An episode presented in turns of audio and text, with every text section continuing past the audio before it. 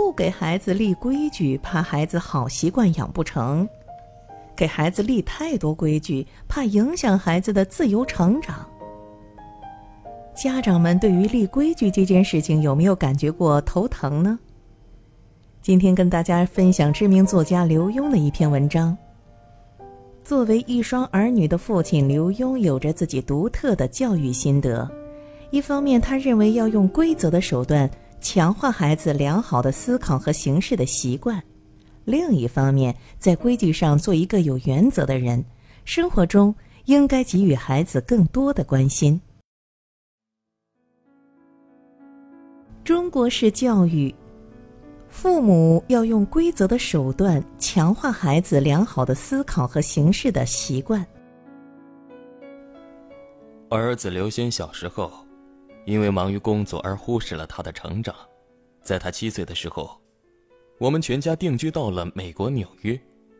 来到国外的刘轩，因为环境的陌生，身边没有朋友，以至于他变得胆小自闭、内向，怕与外人沟通。作为父亲。我意识到要采取强制措施，才能使他树立坚强自信的品格。于是我采取了中国的强权式教育方式，给儿子制定了严格的生活制度：严格作息，不准偷懒，自己的事情自己做，不仅要自己洗衣服，如果父母不在家，还要自己做饭。刘轩在母亲身边娇生惯养，突然被我强权管制，自然很不习惯。这些。我都看在眼里，但如果因为孩子的不适应就打止，那么孩子永远都不会得到成长。强权只是手段，孩子不是用规则就可以教育的好的，规则总是会被他们忘掉。但思考与行事的习惯一旦培养成功之后，就用不着借助记忆，很容易的、自然的就能在他们的人生中发挥作用。父母所要做的，就是用规则的手段，强化孩子良好的思考与行事的习惯。有时候我会想着不同的方法，塑造他能够独当一面的能力。在他刚来美国的时候，因为语言不通，不敢和同学打交道，整天都是郁郁寡欢。我了解后，便经常带着刘轩去看电影。在路上，我总是会让他问警察、路人、卖爆米花的。现在几点了？刘轩就特别紧张，舌头直打结。但经过很多次的尝试，刘轩渐渐敢与不同的人打交道，这也印证了我的方法是对他有效的。他也总是问我：“爸爸为什么总是忘带表呢？”我每次都是笑笑对他道歉。有一次我忍不住告诉他：“我呀，是要训练你放得开。如果口都开不了，怎么与人打交道？”怎么能够成功呢？儿子这个时候才恍然大悟。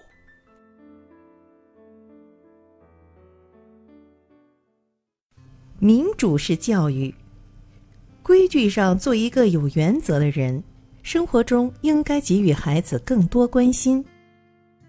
由于我的强权教育，刘轩在很小的时候，自己的事情就自己做了，衣服脏了自己动手。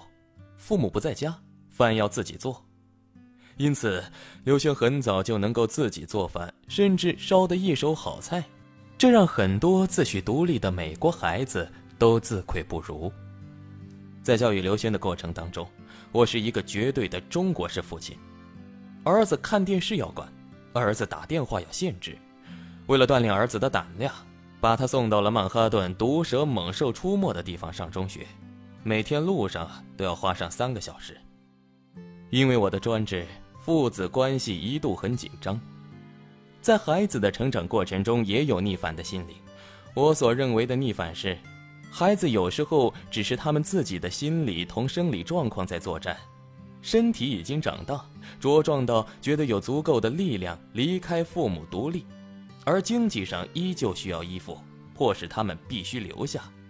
两种力量常常打架，这个时候需要父母在身边好好的耐心的劝导。为了消除我的强权教育对他的心理影响，为了拉近我们的关系，我也与时俱进的学会了很多儿子世界的新事物，比如说上网聊天、滑旱冰、穿破洞牛仔裤，甚至如何染绿头发。在规矩上严格，是让他做一个有原则的人；在生活中的相处，就更多应该给予他关心和照顾。我意识到他对我的依赖性越来越大，为了锻炼他的自主性，让他有独立判断、辨别的能力，在他考入哈佛之后。我开始渐渐地收住我的强权，让他更多地进行自主的选择，选择专业、就业地点、婚恋、情感等方面，我再也没有多做干涉，因为儿子已经是一个成年人，已经能够对自己的选择负责。我对他说：“你翅膀硬了，可以飞了。”刘轩感受着天高任鸟飞、海阔凭鱼跃的自由。他对我说：“爸，你知道吗？二十一年来，我讨厌你的严加管束。二十一年后，我感谢你的宽宏大量。我该起飞了，却莫名其妙的有点舍不得。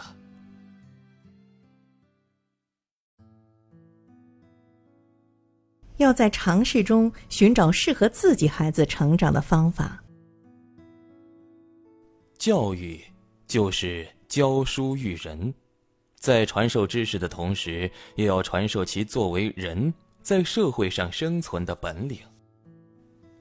在儿子上中学的时候，不顾老母亲的抱怨，坚持为儿子选择了一所离家很远、单程都需要九十分钟车程的中学。几个月后，儿子提出说，周末要与同学一起去新泽西州旅游，这让我很惊讶。九十分钟的路程，是孩子的视野和心胸同离不开家的孩子不一样了。如果因为爬山危险就不让儿子去爬山，或许刘轩在性格上就不会有如此大的转变。作为家长，你要想好，是培养一只乖猫睡在你的腿上，还是培育一个独立于天地之间的男人呢？男儿就得鸿鹄高翔，不坠青云之志。强权教育的结果，是让儿子能够与懂得了自强自立，而民主的方式更多的是让儿子懂得要成为一个什么样的人。这两点都是在教育上不可或缺的。小女儿刘以帆，在她成长的过程中，我每每对她多加鼓励，让她充分独立。女孩心思细腻，感情相对脆弱。所以在教育女儿的过程当中，我也特别注意方式方法，让她自己把握生活，又在某些方面严格要求，原则问题坚决不放任自流。希望女儿做个淑女的同时，又希望女儿做一个女强人。因为时代越来越进步，孔武有力的男生不见得吃香，娇小的女孩子照样可以统治世界。不过在其他方面，我管理女儿的政策却非常的宽松，让她自己管理自己。有一次都夜里两三点了，刘一帆还在洗澡听音乐，我只提醒了一遍就不理了。结果第二天，刘一帆哈欠连天的去上课，一整天都没精打采的，自然就意识到生活规律的重要性。每个孩子的情况都不一样，教育方法也不一样。女儿可以趴在地毯上一边看电视一边做功课，她有本事，这样仍然能够每科照拿 A。